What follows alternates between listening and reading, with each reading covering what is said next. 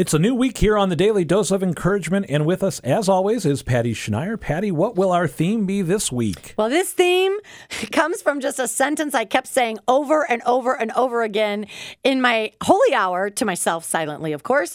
But I kept saying, I never knew that. I never knew that.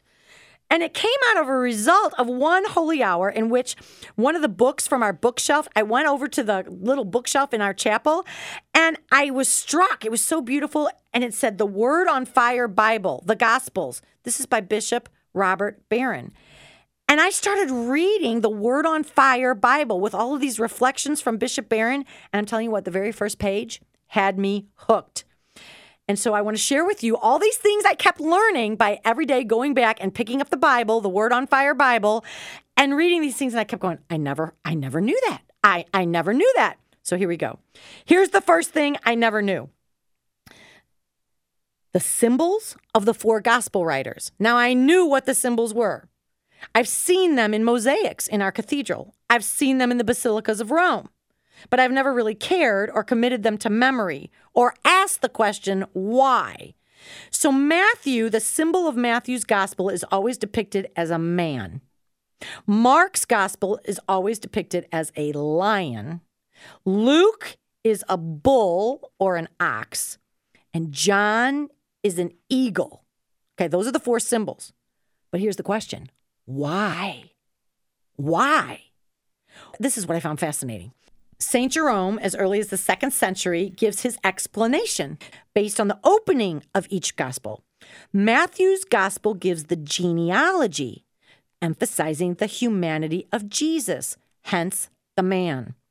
Mark opens with John the Baptist's urgent proclamation in the desert, which parallels the roar of a wild lion. Luke opens with the story of the temple priest, Zechariah, and of course, you know, Elizabeth and Zechariah, that's all in Luke's gospel. And thus, the ox or the bull represents the sacrificial animals that were associated with priestly duties. Zechariah was a priest. John's gospel flies upward to the heights of heaven in its spectacular prologue In the beginning was the Word. So that's what St. Jerome thought. A thousand years later, St. Thomas Aquinas would offer similar insights.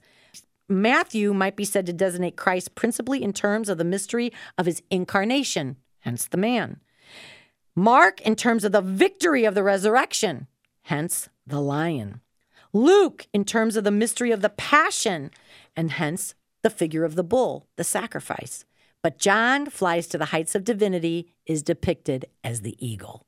So there you go, the four symbols, reflections from St. Jerome and St. Thomas Aquinas. And I sat there and read it and said, oh my gosh, I never knew that. So I wanted to share that with all of you today. Patty, that's incredible. Thank you for sharing this daily dose of encouragement with us.